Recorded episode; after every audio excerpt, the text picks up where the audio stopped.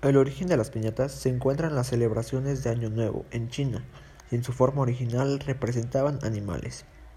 De ahí, la tradición viajó a Italia y, por último, llegó a México, en donde los frailes la utilizaron como herramienta de evangelización.